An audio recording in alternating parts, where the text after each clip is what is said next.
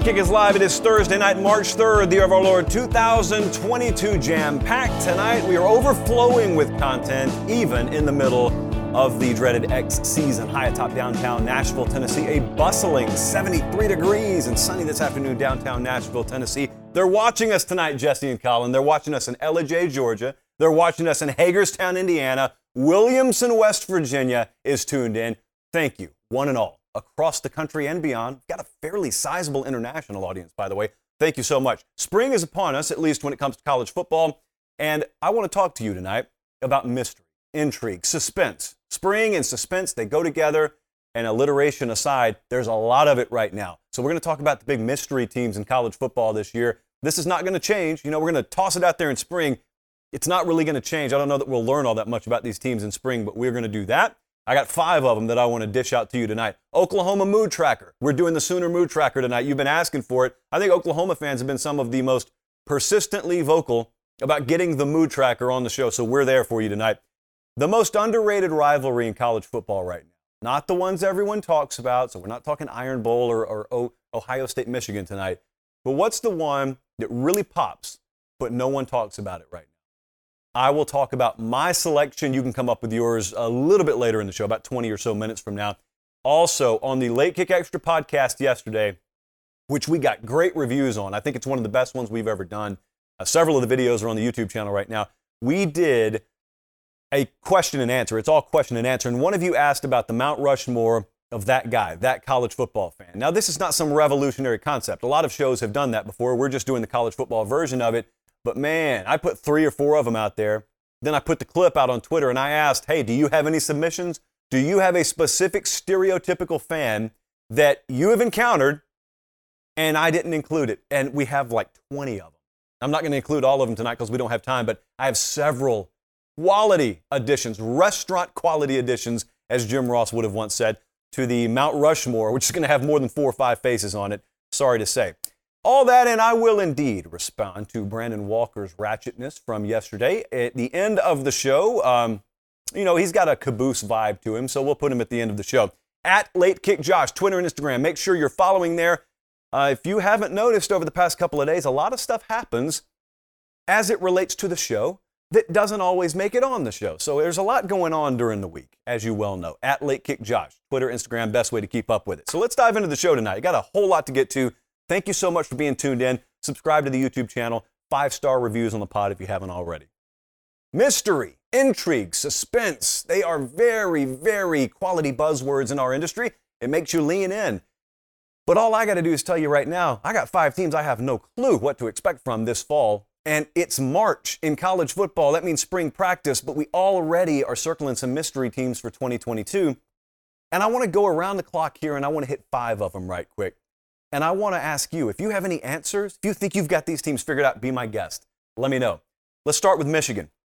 Michigan obviously has been in the news a lot because Jim Harbaugh wanted the Minnesota job, didn't get the Minnesota job. He's back. You know all that. What we don't know is how's that going to impact Michigan moving forward? By the way, this is not some downtrodden, underachieving program relative to expectation anymore. They're fresh off a Big Ten championship, they're fresh off their first ever college football playoff appearance. But yet, if you were to suggest to me they got nothing to worry about, the only, the only way Michigan definitively has nothing to worry about is if Jim Harbaugh is an alien. You know, because if he's human and he has human nature and characteristics about himself, and the entire program's made up of flesh and blood human beings, I'm certainly not saying that they're in a, a big mess or anything like that. But yes, they have things to potentially be concerned with, not the least of which is losing the OC and losing the DC and having a head coach jumping back in after sitting on the sidelines for 30 minutes. Look, you got to restretch. Go work out at the gym. You go sit down and start talking to someone for 30 minutes.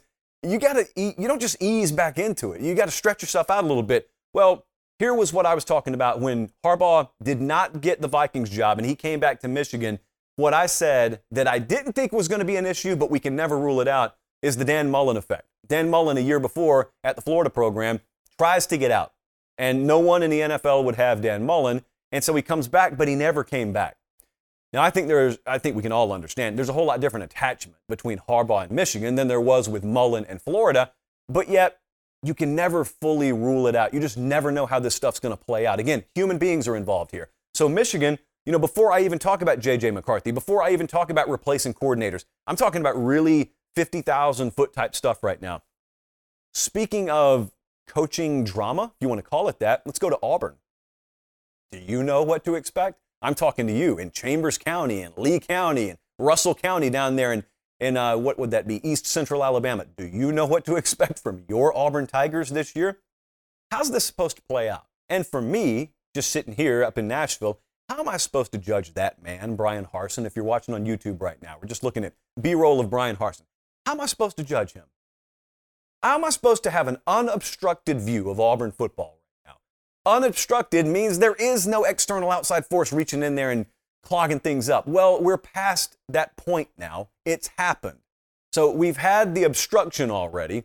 Now, hey, Bryan Harsin, you're supposed to saddle it right back up. Get back on that horse, young man, and ride into the fall. And uh, you got Bama, Georgia, LSU, A&M to deal with, Arkansas, Ole Miss. You got to deal with them every year. Oh, and by the way, we tried to oust you, but we didn't find quite enough. So for the time being, don't get too attached, but for the time being, you're still the head coach here. Point being, even if everything's on the up and up, it's hard to win in the SEC West. How am I supposed to know whether Bryan Harsin is faltering or whether he was given a no-win situation and the hand that was dealt to him was was terminally ill to begin with? I have no idea, but then I look at their schedule and like I just said, you're to I'm not going to say this later, but when we do the that guy segment, there is a that guy out there in college football that would look at this schedule, Auburn schedule, and they would criticize it because they're going to play Mercer. You know, they would ignore that got Penn State coming to town, got LSU going to go back to back Georgia, Ole Miss, Arkansas then, still got A&M. Oh, by the way, you got Bama at the end of the year. Forget about all that. This schedule is soft because you play Mercer. Anyway, he's got to run through all that. I think this is the toughest job in America because of the combination of the external factors and the schedule. And then we look at quarterback at Auburn. I think it's hazy at best right now. Zach Calzada transferred in from Texas A&M. Uh, Robbie Ashford, I don't think a lot of you guys know, he transferred there from Oregon. So there was kind of a, a straight up one for one switch. Bo Nix goes to Eugene. Robbie Ashford comes to Auburn. TJ Finley's still there. He was there last year. And Davis is a quarterback that was a true freshman last year. I, I like his skill set a whole lot. I don't know necessarily how well they think he fits with their offense down there. I don't know what to expect from Auburn. We got a little time to figure it out. I don't think the answer will become any more clear until they tee it up this fall. What about Texas? Bo Davis told you. Steve Sarkisian told you. If you watched Texas football last year at all, your own eyeballs probably told you. A lot of things need to change with this program. And one year under Steve Sarkisian didn't do it, nor did any rational person expect for that to do it. Uh, but now here we are. We're about to enter spring of year two. And when I referenced Bo Davis, you remember that epic team bus rant that was recorded on cell phone video, and you heard him say what everyone else had felt, maybe in a little bit more animated fashion. But there were a lot of people here, a lot of people in this program, a lot of players in this roster who don't need to be here. And then we got to obviously replace those spots with guys who do fit the mold, characteristics and critical traits that we're looking for. Well, they, to their credit, overturned as much of this roster so far as they possibly could. Still got the post spring transfer portal window. Who knows what they do there? But Texas, along with another team that I'm going to talk about in a second, Texas football is one of the great unknowns, not only in the Big 12 and in their own backyard, but in the national landscape this upcoming year. Because think about what you do have. You still have a reasonably good talent roster, much improved from this time last year. You also have the net positive of the program representing more of your thumbprint if you're this coaching staff in year two. And you casually went and got Quinn Ewers, who I know is only one person, Therefore, when you look at a list of notable additions, he's just one line. If you add a transcendently good talent at the quarterback position, that's all he is right now. We have not seen him do anything. But if you add that talent, that potential, and it pans out, he's worth way more than just one line. I mean, that's a total game changer. Like, what was Bryce Young for Alabama? What was Trevor Lawrence for Clemson? So Quinn Ewers has all the measurables and all the physical characteristics to make you think he could project as a very, very upper tier to elite quarterback. If they've got all that, it's the definition of a wild card team. Then you look at their schedule. How about week two? I, th- I think a lot of you probably haven't looked this far ahead yet. Texas welcomes in the University of Alabama in week two. So Bama's going to Austin. First time, I, Stats and Info can look that up. I don't know when the last time was Bama played in Austin. Uh, but then they've got the usual Big 12 conference schedule while it lasts. Enjoy it while it lasts out there. Save those ticket stubs. So Texas is a great unknown in the Big 12 and beyond. Let's kick it over to the Atlantic coast for the final two. I mean, this one specifically to me was a crushing disappointment this last year. North Carolina, a lot was expected, and remember what the whole talking point was. It was North Carolina needs Clemson to trip up. If Clemson trips up, that's the predominant favorite there, Clemson. But if they trip up, boy, Mack Brown in North Carolina, Sam Howell pulling the trigger back there behind center, they could make a move. Well, Clemson had the down year that North Carolina needed them to have, and they were still nowhere to be seen. And it wasn't because they had catastrophic injury at quarterback. They just weren't as good as a lot of us, myself included, thought they would be. Having said that, spring brings new hope. I want to encourage you, if you even have a passing interest in North Carolina football, InsideCarolina.com, which is our North Carolina site, probably has about the most detailed spring practice reports you will ever see. I don't know that Mack Brown's coaching staff has as much detail on their roster and their team right now through a few days of spring practice as the guys over there on Inside Carolina. So great intel. I mean, phenomenal intel, almost like scouting report level intel.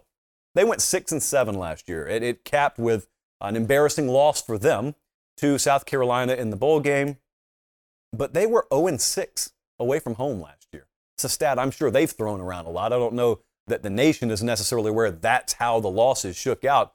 But the quarterback battle, they have one there now. You're not going to enter into preview magazine season and have this fixture in Tar Heel Blue at quarterback, and then there's some other satellite pieces we got to fit in around him. No, you got Jacolby Gr- or Criswell and Drake Maye, who was a kid of the five star variety they took from Alabama once upon a time. They've got a talent roster. This is why I keep my eye on North Carolina. Anytime you have expectation for a team that has really good to high level talent, top to bottom, and then they don't pan out, everyone's tendency is to sell. And everyone's tendency is to get mad because that team didn't make me look smart, and so I'm going to totally sell them down the river. Well, then TCU's done this before. The next year is the year you want to watch them because the next year is when nothing's expected, and all of a sudden, boom, they pop one year after they were supposed to. Speaking of the ACC, I'll wrap it up with the Clemson Tigers. There are obviously two drastically different ways that this can go, Clemson. Two totally drastic different paths this can take. 2021, though, what interests me about Clemson is everyone, well, I'll say most people are looking back on 2021 and they're saying that was a down year for Clemson. I will admit it did not match what the last several years had been, but a lot of times when people are saying you had a down year, that means it's out of what the norm of expectation was. And then the follow up, kind of the connotation behind it all is, and they'll be back. There'll be a bounce back. And I've got to tell you, while I'm certainly not selling Clemson stock or anything like that, I don't automatically assume that. A lot of people are assuming last year was this minor setback for a major comeback. And if I'm a Clemson fan, of course, I would feel that way. I would just blindly feel that way. But I'm looking around and I'm asking, okay, short of a very workable schedule, short of that, I'm talking about the quality of team they have, independent of what their schedule looks like. What would give me supreme confidence that a bounce back year is just inevitable? Because then you start tacking in that they got to replace Tony Elliott, offensive coordinator. They have to replace Brent Venables, who went to Oklahoma as the head coach, defensive coordinator. I think it sounds really good if you want to build the case against Clemson to say they lost the OC and the DC and then the AD. Uh, the fact of the matter is, Neff, I think the guy's name is, who's the athletic director there, Graham Neff, he had been groomed for a long time. So I, I think the loss of the athletic director is negligible here, but the on field losses, yeah, you got that to worry about. And also, quarterback didn't exactly light the world on fire for them last year, and it was supposed to. So now, you know, they bring in a big time talent as a true freshman quarterback to battle with DJ Uiagalelei. Now, a lot of people are going to have takes on that. A lot of people are going to have takes on what kind of competition level will, will there be there. That's why spring is so intriguing there. But it's, it's a major litmus test. This feels so weird to say for a coach who already has two national championships. But if you really think about it, if you wanted to be a detractor, and I'm not trying to play that role, but if you really wanted to play the role of Dabo Swinney detractor, you could sit there and you could say, yeah, Dabo won two national championships, but he did it with that coaching staff, which even you would have to credit him that he put together. But here's how you would make that sound. I'm not of this opinion. I'm playing devil's advocate right now. You would say, all right, well, now he's going to have to prove that his way works because his way is what he's leaning on. When he promoted from within, both of these coordinators, he promoted from within. They didn't have a search. I believe I was reading Grace Raynor stuff over on The Athletic. He was quoted as saying it took about 20 seconds for him to make the decisions to promote from within, both on the offensive and defensive side. That's cool. He knows his program intimately better than any of us, including me, ever will. But that is where the litmus test comes. Because now you find out whatever Dabo Swinney's way is, whatever his methodology is, it's going to get put to the test this year. They had the down year last year, remember. They don't have room for another down year. Everyone's expecting the bounce back. So Michigan, Auburn, Texas, North Carolina, Clemson, those are five of my uh, mystery teams, not bounce back teams. A lot of people are going to call them bounce back teams. They're just mysteries to me. We'll see. You know what time of show it is, but I got a special treat for you. So, as I told you earlier in the show, it was like 75 degrees. It's been really nice in Nashville. So, there are a lot of folks who are all of a sudden coming out of the woodwork and trying to get to the park and trying to get to reserve a softball field. Sounds like something some of our folks should do, by the way. And so it's outdoors time. And I have it on good authority that down in my neck of the woods, baseball season is about to crank up this Saturday. And I also have it on good authority there's been a lot of internal strife on some of the coach pitch teams down there in Cataula about team names. I'll get to that in just a second. But Academy Sports and Outdoors works its way into the equation here, even down in Cataula, Georgia, because I pull up the iJosh today and I got a text message. And it's from my sister. And um, I did not I did not force this. I did not ask for this. It was just sent to me. And um, since they've got the season starting this Saturday, she headed over to Academy. I got the receipt sent to me. There's a lot of money that got dropped at Academy down there. But also, Colin, if we have the picture of the wagon of equipment, this is a perfect illustration. You're just going to have to trust me if you're listening on podcast as to what I'm talking about. When I say everything that you probably need for anything outdoors is at Academy, everything from the cooler to the water bottles to there's all kind of knickknacks in there. I can't even hardly see it. There's a is there is there a basketball hoop? What is that? A lacrosse net? Anyway, everything that you could need not only for the game but then for the little kiddos that you know go to the sandbox or play behind the backstop and you don't want to worry about them running off into traffic, you got things to keep them busy too. Also, the canopies. I know some of you are fair-skinned, more fair-skinned with the ed on the end than others. You got to have the full canopy. Academy canopies they are a fixture, not only on tailgate Saturdays in the fall, all around campuses in college football, but you go to baseball fields during the spring, you're going to have about five or six Academy big canopy tents. And then you got the stragglers who don't want to waste any of their money, but they want to kind of ease their way under your tent. That's okay. We got room for all here at Academy Sports and Outdoors. But whatever it is you need, they got it. Now here's the um, here's the big dilemma down there. So my little nephew is on a team, and they needed a team name. They're playing the Honey Badgers this Saturday not a team name that I'm crazy about, but they arrived at the Cataula Sox. And so I asked my sister, the what Sox? She said, well, no one could really decide their favorite color, so they're just going to be the Sox. Which I think is a dereliction of duty on the coaching staff's part, because it's really time to just arrive at a decision. I coached a team named the Blue Sox before, and there was no Blue Sox in Major League Baseball at the time, nor is there now. Got to have a color with the Sox. Or be like Colorado Springs. One of my favorite minor league team names is the Colorado Springs Sky Sox. The Sox. I had a cat named Sox one time. That's why I'm not a cat person anymore. Sox, though, versus Honey Badgers this Saturday, essentially brought to you by Academy Sports and Outdoors. So thank you to them for making all that possible. Maybe that should be their team name. We move on. Mood tracker time. We're headed to Norman, Oklahoma tonight. I've been thinking on this one. You know, we couldn't do it immediately. A lot of our Oklahoma fans they wanted us to immediately do a Sooner mood tracker. And the mood tracker, for those unfamiliar, is just when we take the temperature of the fan base. Instead of you know, being in preview magazine season, or instead of just kind of looking down flyover style, we get right down there in the weeds, granularly with the fan base. What do you think?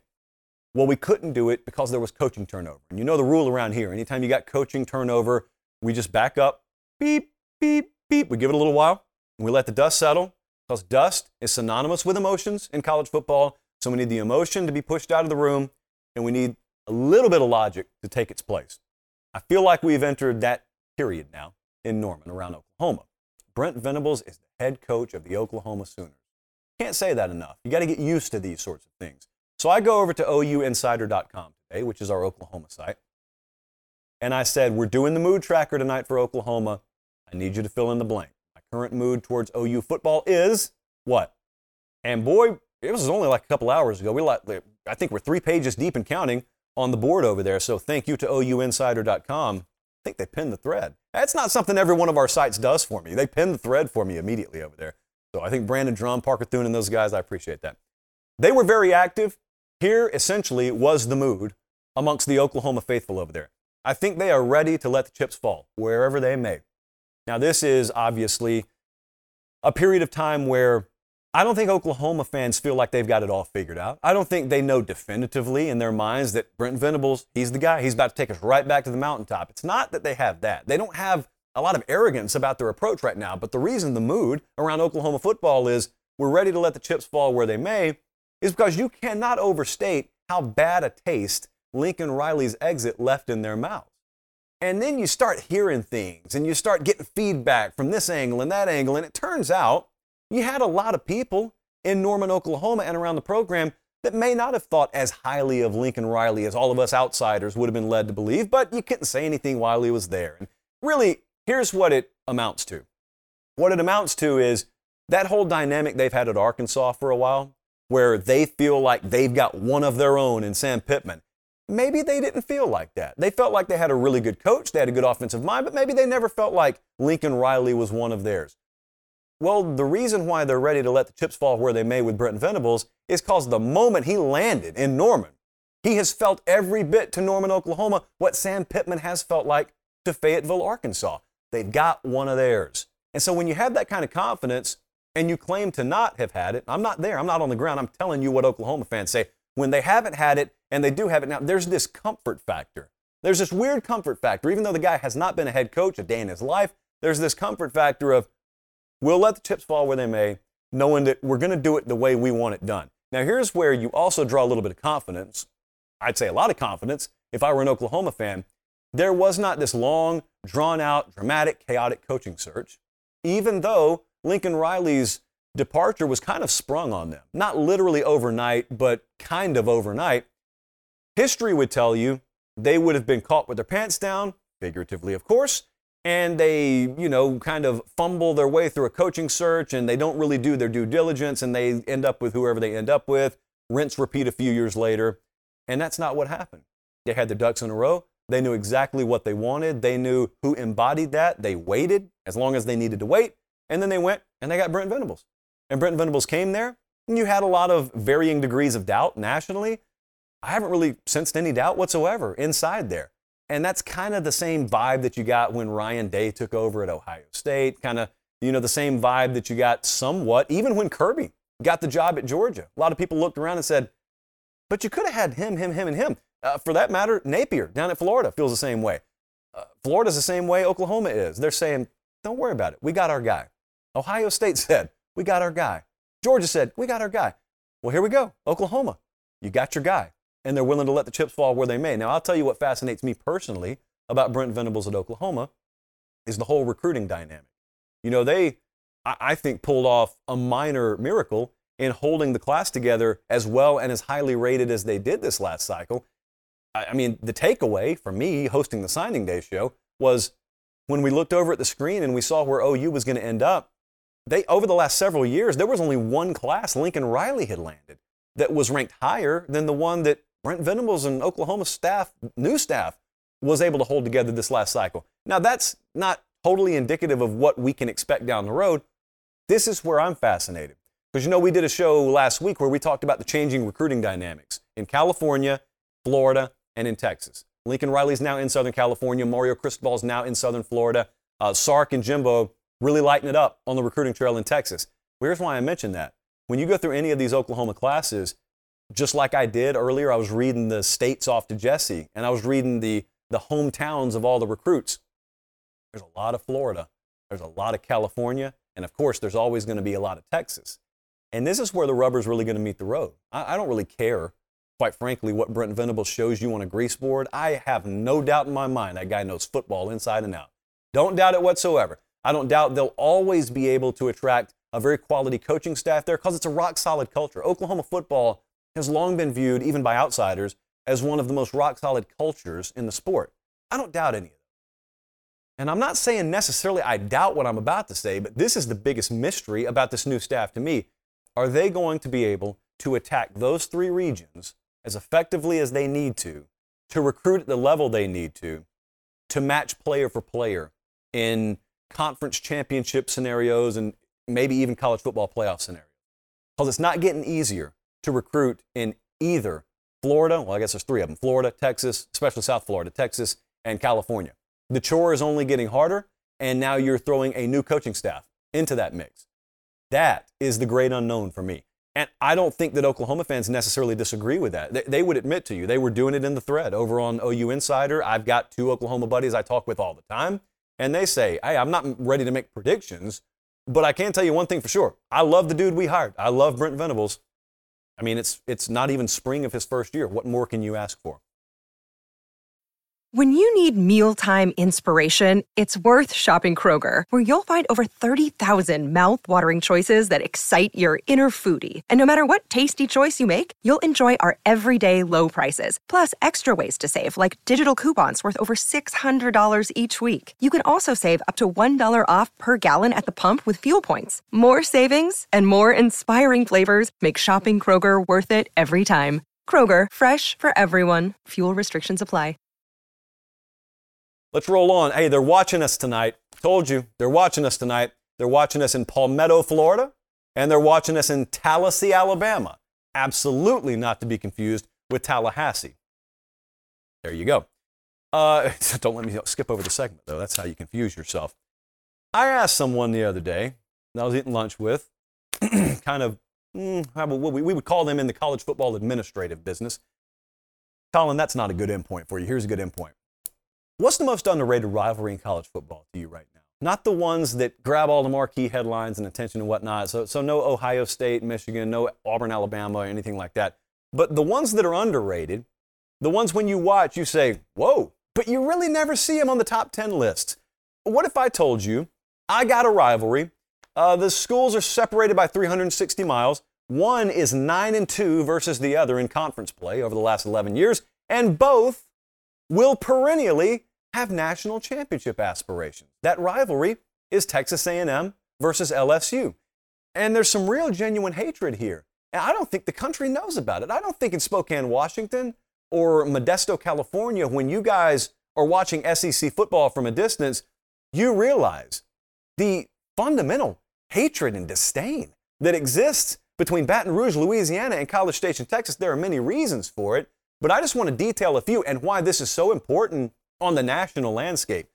Well, here's the fundamental issue in the SEC West it's the only division in college football where there are three programs with genuine Tier 1 expectations.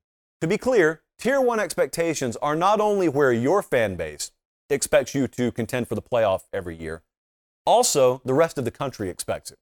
So, not maybe this year, but moving forward, 2023 or 4 and beyond, Texas A&M with Jimbo, it'll be expected of him every year. It's always expected of Alabama, and it will be expected of Brian Kelly at LSU. Maybe not this year, but years moving forward after this year. There aren't enough wins to go around. It's always going to be a problem as long as you are hiring and spending the way they do in the SEC West. Bama's a safe bet. When we're talking about playoff expectations, Bama's going to be there. So then we follow up with this question Who's the other one? There's really only room for one other mainstay, unless they just play hopscotch every other year. Is it Texas A&M, or is it LSU? Is it Jimbo Fisher, or is it Brian Kelly? Now this thing got red hot for a little while when it was Jimbo versus Ed Orgeron. Remember, there was this whole deal where LSU, from the outside, it looked like they were flirting with Jimbo Fisher, and some people would tell you it was never going to happen, and some people would tell you Jimbo's representation used LSU to get the deal he really wanted at Texas A&M. Well, anyway, However, it played out, they never forgot it. And so Jimbo's at LSU. And you just add in the fact that there were rumors this past uh, December, January, it was, it was drawn out a little bit.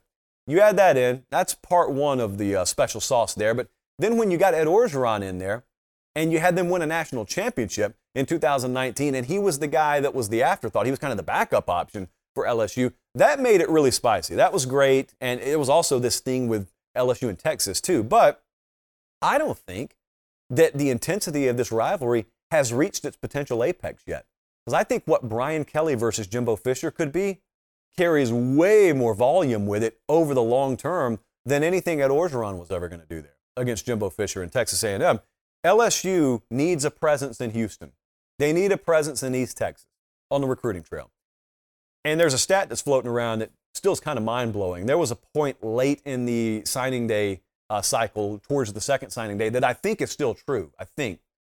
And it was if you take just the kids A&M signed from the greater Houston area in the last recruiting cycle, that alone would have constituted safely a top 15 class. I think at one point it was a top 10 class. It may still be there. Billy Liucci over on Texags had that stat, and I looked at it like three times, and I said, "Is that true?" Carry the one, four, two. Yep, he's right. So something's got to give there, because Brian Kelly is looking around, and sure, you bring him in, and he wants to try and lock down the state of Louisiana, but LSU's always been at their best when they can recruit the greater Houston area as well. You see, we were talking about Oklahoma. How well are they going to recruit Texas a little while ago? LSU, same deal. How are they going to recruit Texas? Then, again, we're talking about the most fierce rivalry. Do I need to remind anyone where this falls on the schedule? This is what's really juicy and really interesting about this. When you talk about rivalry college football, most of the rivalry games are reserved for rivalry week, which is the last week of the regular season. That's where they play. A&M and LSU, they already play last week of the regular season. Now, the ramifications on this game itself, now and moving forward, are already going to be significant. Just because of what the game itself means for the two teams, you could also have SEC Western Division implications, you could have New Year's Six implications. But if we're talking about these teams truly ascending to SEC championship game contention, SEC West contention, then think about what we're saying. Because if you're in that category, your goal is to win a national championship. Think about the road. And think about for either one of these teams. If you're Texas A&M, let's say you are A&M and your goal is to win a national championship. For the foreseeable future, here's what that means. That means the last four games you play are going to consist of a top 10 caliber LSU, uh, easily if you go to Atlanta, a top five caliber SEC Eastern Division opponent. Then you got the semifinal game against a top four team, and then you got the national championship game against the top four team. So that means either one of these programs to fulfill their ultimate goal of winning a national championship, they got to run through four top 10 caliber teams in a row to get it done. Doesn't sound that easy to me. You know, in this whole win is a win, you're what your record says you're our world we apparently live in, uh, that's tough. It forces you to go four for four, and there aren't many other programs who face that kind of task. And that's before they expand this precious playoff. And once they expand it, I have no clue how many you're going to have to run through. Maybe 100 you know, maybe 200. Is there really any limit to how many playoff games are good for the sport? I hear, by the way, they're going to start playing college basketball in a couple of weeks. Can't wait to tune into that. Jesse's telling me something. Oh, they've been playing for a few months. I'm sorry. I, um, I was unaware. Uh, Bethel Park, Pennsylvania, though. I can tell you they're tuned in watching us in Bethel Park, PA tonight, and Wenatchee, Washington. Apparently, a nice contingent of viewers in Wenatchee, Washington. Happy to have you all. We did a segment on the College Football Extra podcast yesterday that got probably the most rave reviews of any single segment that we've done. So much so that I clipped some of it and I put it on Twitter. And it was a question from a viewer. In fact, Colin, I think we have the question. Here it is. Caleb asked us, What is your Mount Rushmore of type of college football fan? It could be any type of fan, the funnier the better. Now, I'm, gonna, I'm about to show you an example of some that we came up with. I came up with blank and it's not close guy. And this is a guy who would say, well, Colin's got the clip, we'll roll it. He would say something like this to you From Hamilton, Georgia to Auburn, Alabama to Newnan to Carrollton up to Atlanta, you walk into any establishment, any diner, any gas station, and you start a Bo versus Herschel debate. You are going to have 20 folks on both sides of the fence say, Oh, Herschel, it's not close. Oh, Bo, it's not even close. Uh, newsflash, it's close. Those are two of the most incredible athletes God ever put on the planet. I can assure you it's close. These kinds of folks would watch the Super Bowl coin flip and they'd say, oh, tails, it's not close. Literal 50 50. The, the calculator can tell you that. The calculator could slap you in the face and say, we ran the numbers on this inside the calculator. It's a 50 50 shot here. It's, it's literally as close as anything on earth could get. Nah, nah, heads. It's not even close. Heads. Then a lot of you chose to listen to the frustration in the voice there. Thank you, Josh. So a lot of you chose to have fun with that. Well, then I went down a list. I gave you like two or three more. The stars don't matter guy. Stars don't matter guy is always around every corner. He just lurks. He's waiting for you. Also, the media hates us guy. Anytime that something negative is said about your program, You know, you get four guys arrested tomorrow. And at the mere mention of the story, ESPN hates us. CBS hates us. Actually, buddy, it's, it's the police blotter that hates you. We're just reporting the truth. Uh, but I said, you know what? There's no way I came up with all the good that guys. No way for college football. So I put it to you. And boy, did you respond. Mountains and mountains of responses. So I have several more that guys for college football that we just have to add. Ralph Russo of the AP submitted one that I am so angry with myself that I didn't remember. And it is posting screenshots of missed holding calls guy. You know him, I know him, you may even be related to one or two of them. You watch a football game and you go on Twitter 20 minutes later, don't care who lost. You take that losing team's fan base, and there's going to be a small sliver of them that have gone back on the DVR and they've hit pause and they've found, you know, a still shot. It's always a still screenshot of a jersey being pulled or the bottom of a shirt being pulled there, and they've put it on Twitter, and it is essentially proof that they got screwed. That one missing holding call. Never mind, they were minus three turnovers and they probably got 10 points worth of missed calls on their end that benefited them, and they lost 31 to 13. None of that matters. They missed a holding call. Not only did this screw us, but this person is also a close cousin to just refs screwed us guy in general. The officiating crew is out to get us. Listen, the only fan base out there that can legitimately say there is evidence out there, more than just circumstantial evidence, that the league office is out to get them is Arkansas Razorback fans. Otherwise, don't really want to hear it. What about bashing quality of life guy? This is a very peculiar phenomenon that exists. I've experienced it very up close and personal in the Auburn versus Alabama rivalry. And here's what this guy does.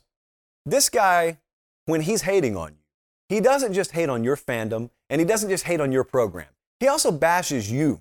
Probably calls you anything from trailer trash to, well, you can fill in the blank. You know good and well the roads down which they'll go. Here's what's interesting about the Iron Bowl rivalry these people live across the street from each other, and they're shouting across the street insults about the neighbor's quality of life, not realizing socioeconomically you guys are linked arm in arm. Like, what are you, what are you talking about right now? It's one thing, and they're known to do this a time or two. My friends in Mountain Brook, you know that you've turned that nose up at the fine folks down in Clio, Alabama, a time or two. That's one thing. But when I'm listening to someone literally trash the, um, the, the, the socioeconomic status of folks who live in their own neighborhood, never made sense to me. What about we weren't healthy guy? This is a guy that gets in week 10 of the college football season, and unless his roster is still in pristine condition and there's not a single red Sharpie line drawn through any projected starter from his Phil Steele preview magazine in August, he's going to tell you if they lose a game, we were banged up. We weren't healthy. Pays no mind to how many of the opposition's players were out. Doesn't care. They could also have lost 31 13. We weren't healthy. And the insinuation there, of course, at the conclusion of an 8 and 4 season is if this right guard wouldn't have broken his foot in week one, we probably would have won a ship. We probably would have gone on a run at the very least. Then we have a Hall of Famer, easy Mount Rushmore status here. Questions play calling guy. I think I need to be careful because I'm probably going to step on a lot of toes in our own viewing audience. I'm not saying every play call that is made in a game is the right call. What I am saying is guys wearing the headsets are a lot more qualified than you are. You sell Toyotas all week for a living. You're on the road selling insurance. You could not name 85% of the opposition's roster, and that's even if you're a diehard fan. These dudes put in like 16 hour days and probably know everything just short of their social security number and blood type. And they've scouted them and they've run through tendencies, and they know that if that formation is checked into, it means we go from this list of plays, and here's our go to plays, here's our money plays. This stuff's not guesswork. This is not like Xbox. When you guys play football on Xbox, you're choosing play by play. When you actually get in a game and they're calling plays, it's predetermined based on what the opposition is showing you on the field, and it's not a whole lot of guesswork. Like they know if we get that, we're doing either this, this, or this, and maybe the only guesswork is you get to pick which one. And yet I got my guy sitting on the couch, and he's down there in Savannah, Georgia, and it goes from first and one to second and 11, and popcorn spews out the mouth, and he's yelling at Todd Monken, and it's a play calling problem for Georgia. It's not an execution problem, it's a play calling problem. Can't stand it? Gotta live with it though. Then there is that guy's cousin, and that is we were vanilla on offense for a reason, guy. And it's one thing if you're playing UT Chattanooga, all due respect to the Mocs in week one, and you're up 45 nothing before halftime. Yes, yes, you are going to hold things back offensively in the third quarter. But we had a situation this past year, and I'm not going to name names. That's not what we're here to do. But there was a conference game early in the season where one team held a one possession lead, again, in a conference game against their opponent, and they ended up winning, I think, by two scores. And I kid you not, I had a fan of the winning team justify the poor performance in my inbox by saying, and I quote, well, you know, we, we, we held a lot back. I mean, we were, we were vanilla offensively. This is not a spring game, man, especially if it's a conference game, and double especially. If they're keeping score and it's one possession in the third quarter, you're not holding anything back. You, it's college football. You're on the edge of the cliff every week. You don't have time to well, let's just play it out the way we were going to play it out today. We'll, we'll regroup during the week and we'll be better next Saturday. There is no safety net in this sport. That's the beauty of it. At least for now, there's not. So the vanilla play calling guy, never too far away from you. What about who have they played guy? Or who have they beaten guy? I mean, you could beat two teams into an ever loving coma in week one and two. But if they're not projected to make a bowl, I'm looking on any given Reddit thread or Twitter post and I'm seeing about 20% of the respondents say, yeah, but who have they played? I mean, the, um, the Los Angeles Rams could descend into the Pac 12 and start the season 2 0. But if they played Fresno and UTEP, they would be told, yeah, but you hadn't played anybody. And there's, there's this fine line here. So sometimes you do need to see a certain caliber of competition. We all know that. We understand the dynamics in play here. But it's okay. You know, if you're watching teams hang 70 by the start of the fourth quarter, they're probably decent you know, you probably don't have the same conversation there as if they're squeaking by FCS competition. Okay, if you start 4 0, but it's a really shaky 4 0, and you're favored by 35 and you're winning by 10, you can talk to me all you want to about the fact they hadn't played anyone. But who have they played, guy? Pops up in like week 10 sometimes. When you've got at least somewhat of a of ready-made interpretable resume at that point for everybody and it's still, well, th- there's no top 10 teams here. Who have they played? Never mind the fact they probably beat them and knocked them out of the top 10. Also, I wanted to quickly add in the check cleared guy. That's essentially reserved for any time you miss on a recruit and you think you got him and someone crystal balled him to you, but then he swerves last minute. It can't be that someone out recruited you. It can't be that someone's a better closer. Cash was dropped, a bag was delivered, the check cleared, boom, check cleared guy. He wasn't a priority guy is a very close relative to check cleared guy. He wasn't a priority is a pure defense mechanism that 43 year old grown men use when a recruit spurns their university. He wasn't a priority. May not have even had a committable offer for all we know. He was not a priority. And then Jesse came up with this one. I wouldn't have thought of this. Jesse said, What about academic flex guy? That's the Northwestern fan out there. Well, Jesse singled out Northwestern. I want to be clear. Jesse's the Northwestern, not me. I think they got some of the finest facilities in the land. But Jesse uh, said, you know, sometimes when the season goes off the rails, but you've still got high academic standards, they resort to the academic flex. And they ask you, yeah, but how many of your players could get in here? But what's your graduation rate, buddy? Yeah, the confetti's raining down on you, and you just won your third national title in seven years. But we're graduating kids. We're actually changing the world. And then, you know, the Alabamas and Georgias and Clemsons of the world, they just go, guilty. Or, or conversely, you know, we actually do a halfway decent job of those things too, but we also win. And by the way, you control your academic standards. You can change it tomorrow if you wanted to. That college football fan has proved to be one of the most fun, now episodic segments that we've ever had. I'm not capping this right now. We could still have additions. In fact, I trust that we will have additions. Now, at the very, very tail end of the show, I wanted to touch on something. I need to talk to Brandon Walker, and I need to do it through this camera for a second. So, most of you know who that is. He uh, hosts many shows, one that features his name, and one that is called Unnecessary Roughness. He works over at Barstool Sports. He's been around the block for a minute. So, in case you missed what they did, it's a concept that started off innocently enough. They came up with, in true March fashion, a bracket with college football media personalities. Now, I was unaware of this. One of you alerted me to it. So, they put the top 32 in there.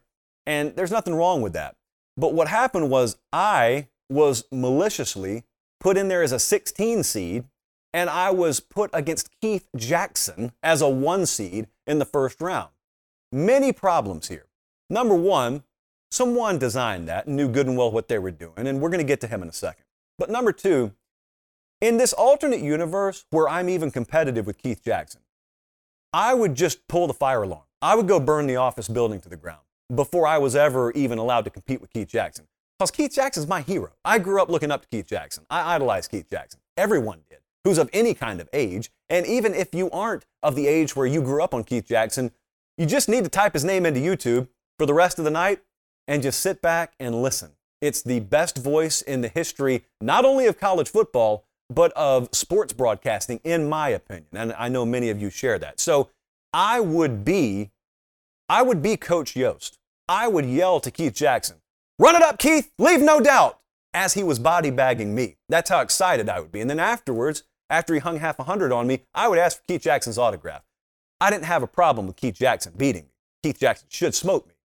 The problem was how malicious the intent was. Secondly, this bracket was dripping with sketch. Where was Joel Klatt? You know, where was Brady Quinn? Where is Joe Tessitore? Now, I know that Brandon Walker would look and say, well, I got to bump you out to put them in. No, no. There's some other pretty nefarious figures in this thing you could bump before me, up to and including the other 16 seed, might I add. But I had to respond, not for me, friends. I want to respond for us. Because Brandon Walker didn't attack me, he attacked us. And so I thought, you know what? If it's bracket season, then let's make us a bracket. So, Colin, let's show the late kick bracket. We made one. It's very easy to interpret. And if you're listening on podcast, I can't really describe it to you and it have its full effect. I need you to go look on Twitter. I need you to go watch the replay. But Brandon Walker had his own round one matchup and he got humbled. He got smoked. Dare I say, he even got trashed. But Brandon Walker's got a reputation out there. And I think it's a problem. And it's a character flaw for him that he's got to deal with, he and his therapist alone. I really don't have any control over this, but the problem with Brandon Walker is twofold. Number one, he's soft. He blocks folks when they make fun of him. I don't know that I have a single person on Twitter blocked. Brandon Walker's got a whole army of you blocked. Again, I'm trying to stand up for you guys. I represent us. Brandon Walker, unfortunately, represents himself. But here's the second problem Brandon Walker has he is soft and he blocks people, but he can't block me. And here is the reason why. It's the second big character flaw that Brandon Walker has. He can't block me because he loves me. And Brandon Walker is many things that start with an L, but liar is not one of them. I know him to be a very honest person. And I say that because if you go up to him and you confront him and you ask him about this, he's going to have to tell you it's true. Brandon Walker loves me. Brandon Walker even views me as a friend. Brandon Walker, if really he had his way, would probably sit right here and we would just do this show together. And so Brandon Walker cannot block me. And so I can say anything I want to about him. In fact, you can even choose to live vicariously and direct your venom through me, and I can spew it all over him with total and complete immunity.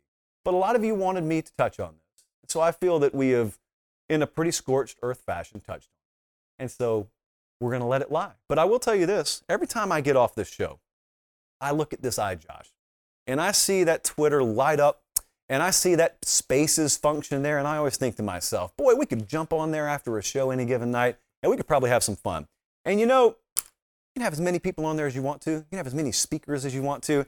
Wouldn't it be fun one night if we hopped off here and we just hopped in there, invited Brandon Walker and probably half an army that he's blocked?